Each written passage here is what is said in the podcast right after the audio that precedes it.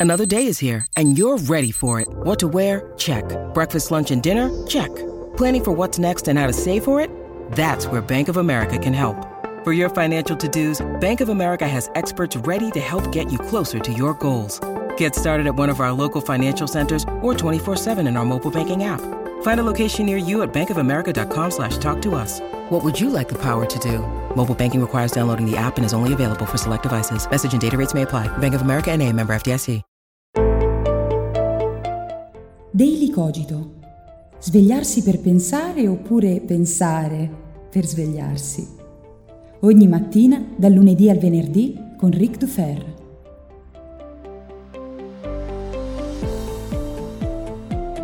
Buongiorno a tutti e bentornati qui su Daily Cogito, come ogni mattina pronti anche oggi a pensare svegliandoci oppure svegliarci pensandoci.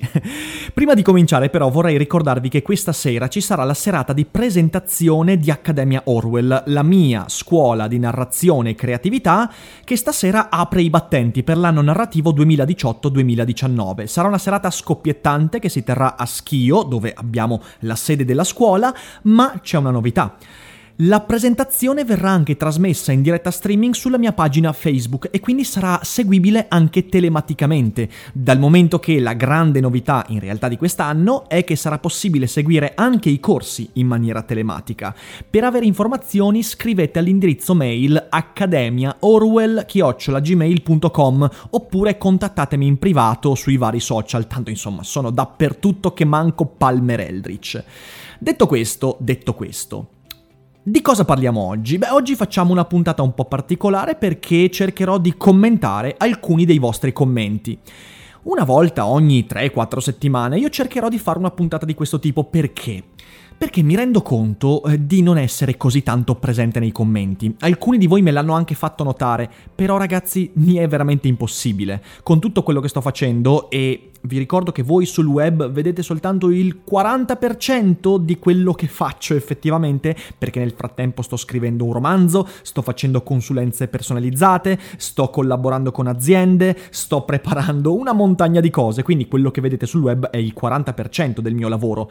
Dove ce lo infilo il tempo per rispondere come si deve ai tanti commenti interessanti che mi fate. Così in Daily Cogito adotto una pratica che tempo fa adottavo anche su YouTube, ma che ora su YouTube non riesco più a gestire, ovvero rispondo ad alcuni dei vostri commenti. Nella puntata di oggi ho scelto 4-5 commenti che ho trovato sul canale YouTube di Daily Cogito, ma tranquilli, cercherò nelle prossime puntate di trovare commenti da Spreaker, commenti che mi fate in privato, insomma cercherò un po' di spaziare. Però adesso non perdiamo tempo e buttiamoci. Il primo commento è inerente eh, il podcast in cui ho discusso della falsa polemica dei test d'ingresso.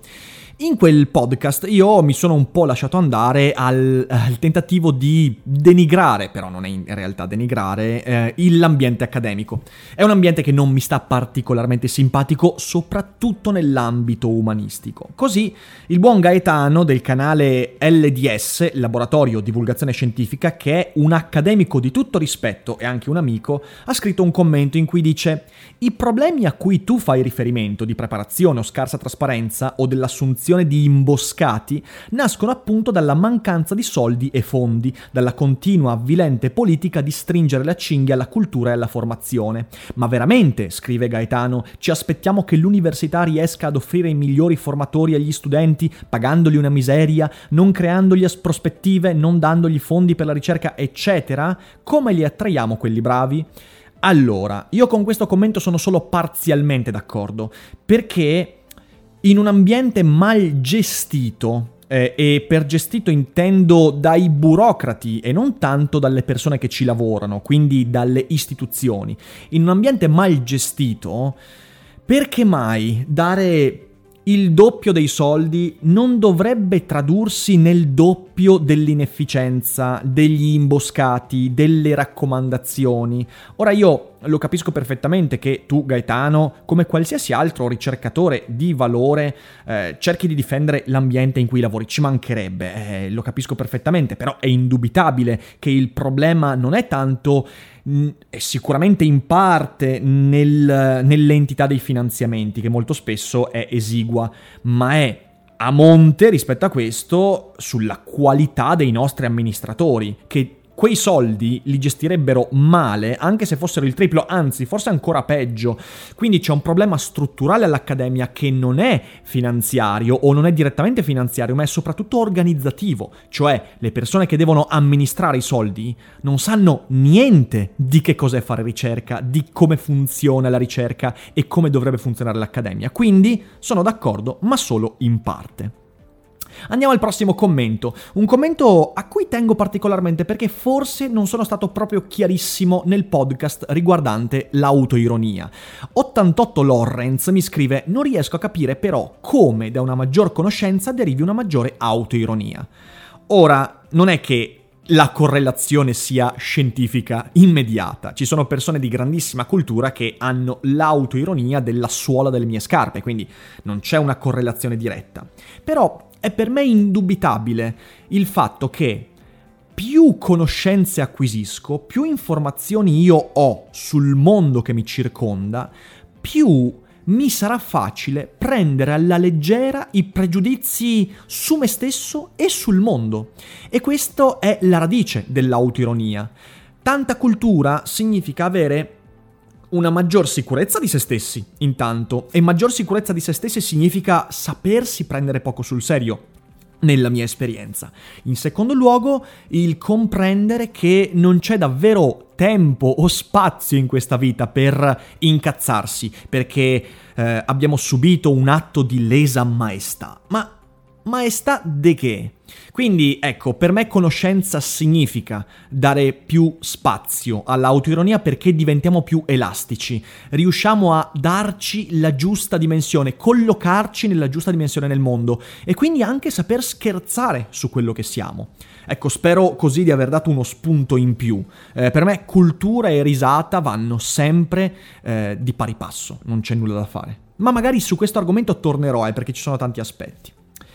A riguardo del podcast sull'11 settembre e lo spettacolo e il matrimonio di Fedez, ah no, questo attenzione, no, no, sto sbagliando, è il podcast sull'11 settembre, c'è un eh, commento di Mewtwo13 che scrive Sicuramente le tragedie l'11 settembre e la tragedia maggiormente sentita nel mondo occidentale da parecchi anni a questa parte aumentano il senso di comunità e fanno sentire maggiormente unito un popolo. Però francamente il passaggio logico in cui affermi che questo senso maggiore di comunità implica implica in qualche modo il rifiuto del concetto di morte individuale mi sembra un po' forzato, anzi, in un certo qual modo le tragedie fanno anche pensare a quanto fragile ed incerta sia la nostra stessa vita. Certamente, sicuramente tutti noi nella solitudine e messi di fronte a quelle immagini terribili ci siamo sentiti fragili, ma la risposta comunitaria esiste proprio in virtù di combattere quella percezione di fragilità.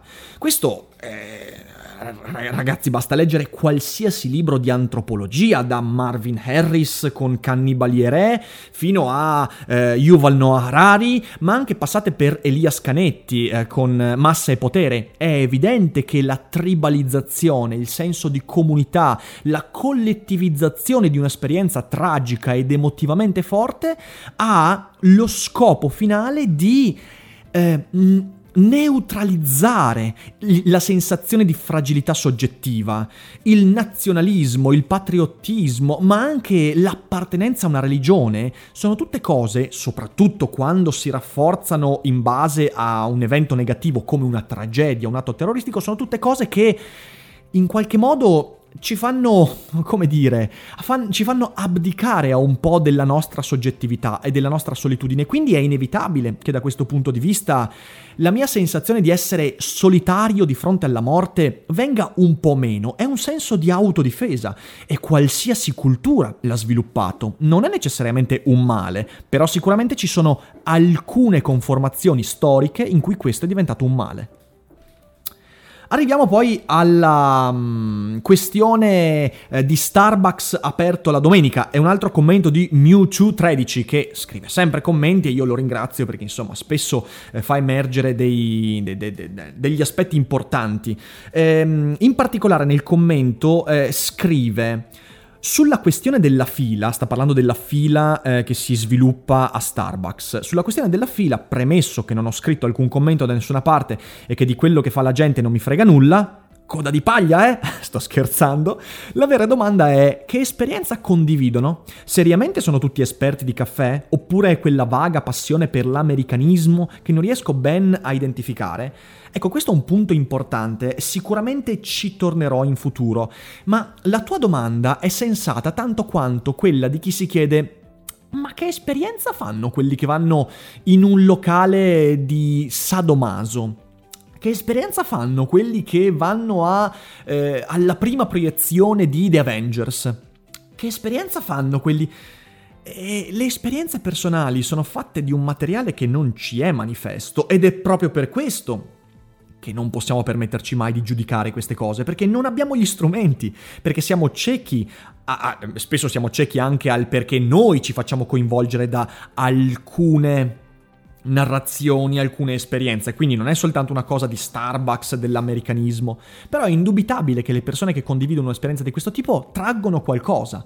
E sono liberissime di trarre quello che vogliono, per quanto mi riguarda, finché non fanno del male agli altri, perché è ovvio che anche quelli del Ku Klux Klan condividevano esperienze, però forse in quel caso non è esattamente qualcosa di condivisibile. Ultimo commento della giornata e dell'episodio è riguardante eh, la questione di quota 100. Il dado col cappello che saluto perché insomma è un commentatore dei miei contenuti da tanto tempo e conclude anche il commento con Ciao Rick, te se vuole bene, ma anch'io vi voglio un sacco di bene ragazzi, e scrive un commento critico riguardo di una parte di quello che ho detto. Sulle pensioni private scrive, però avrei da ridire. Mi sembra un po' il discorso che fanno quelli che difendono la flat tax, ossia Beh, tanto è un'aliquota percentuale, pagheresti in relazione al reddito? Beh, certo, perché il 20% di 1000 euro è uguale al 20% di 10.000 euro. Ecco, qui ci sarebbero tanti distinguo da fare, è un po' una semplificazione, però ci sta. E va avanti, cosa voglio dire con questo? Viene da sé che in un contesto di pensioni interamente private siano favoriti coloro che guadagnano di più, i quali avranno la possibilità di mettere da parte più soldi, creando ancora di più una disuguaglianza sociale ed economica, quando invece avremmo disperato bisogno di chiuderla sta cazzo di forbice. Ora, due cose dico. La prima è, non è assolutamente vero, e questo è smentito da qualsiasi statistica sia presente in, in giro per il mondo, eh, magari se riesco a trovare qualcosa lo allego anche alle risorse che di solito metto come approfondimento in descrizione al podcast, che chi guadagna di più risparmia di più, risparmia di più. Anzi, solitamente un maggior guadagno è qua, soprattutto nei redditi che vanno, diciamo così, nella media fascia, dai 60 ai 150 mila euro l'anno, un reddito di quel tipo di solito corrisponde a una spesa maggiore e proporzionale rispetto ai redditi minori. Non per eh, egoismo, per stupidità, ma perché il mantenimento di un certo tipo di status quo, un certo tipo di anche apparenza, differenza economica è necessario al mantenimento dello, de, del, de, del, ruolo che, quel, eh, che, che, che quella, diciamo così, collocazione sociale ed economica mi dà. Quindi attenzione a questa cosa qua, è molto molto più complicata di così ed è argomento interessantissimo, anche questo mi piacerebbe un giorno affrontarlo. In secondo luogo, un, un, suggerimento. Noi non possiamo, veramente ragazzi, a me piace tanto l'idea di uguaglianza economica, mi piace l'idea di eh, chiudere la forbice fra i più poveri e i più ricchi ed è un intento assolutamente fondamentale, ma noi non possiamo e dobbiamo smetterla di rispondere questa cosa a ogni problema sociale ci si ponga di fronte, perché certo che è un problema, ma quel problema si risolverà come conseguenza a cose molto più complesse. Io sono sono convinto che la responsabilizzazione nell'uso della previdenza, per esempio, quindi la privatizzazione della previdenza e il far capire a ogni persona, educandola anche a come funziona l'economia, che cos'è il denaro, cosa che oggi non si fa minimamente mai a scuola, ehm, possa prendersi le responsabilità del proprio risparmio senza dover appoggiarsi su qualcun altro per quanto riguarda una vita normale, non sto parlando di chi poi ha malattie, infortuni, eccetera, eccetera, un altro discorso discorso. Io sono convinto che bisogna passare per di qua, per questa responsabilizzazione nell'uso del proprio futuro economico, al, al fine di raggiungere un obiettivo così nobile, quello di chiudere la forbice fra i più ricchi e i più poveri. Non è che dobbiamo rovesciare la cosa, non è che domani facciamo politiche che permettono, cioè, mm, tolgono soldi ai ricchi e le danno ai poveri, come Robin Hood, e allora tac, eh, non, non si risolverà mai nulla così. Bisogna invece agire proprio sulla responsabilizzazione, dare più consapevolezza nell'uso del denaro alle persone e anche del proprio futuro economico, proprio al fine di migliorare l'esperienza che le persone hanno con il denaro.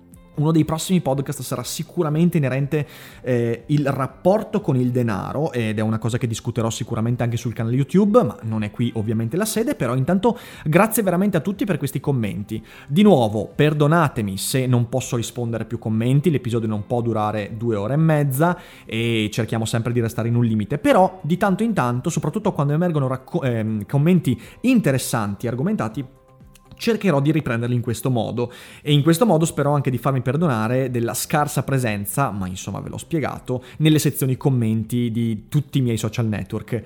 E il giorno in cui la mia giornata riuscirà a darmi 48 ore ogni 24 ore riuscirò anche a rispondere come si deve ai vostri commenti. Nel frattempo accontentiamoci di questo format di Daily Cogito. Ditemi ovviamente cosa ne pensate, condividete l'episodio e io a questo punto vi ringrazio per l'ascolto, vi auguro una buona giornata e vi ricordo come sempre che non è tutto noia ciò che pensa e per chi ci sarà ci vediamo sulla mia pagina Facebook questa sera alle 20.30 in diretta per la presentazione di Accademia Orwell. Ciao!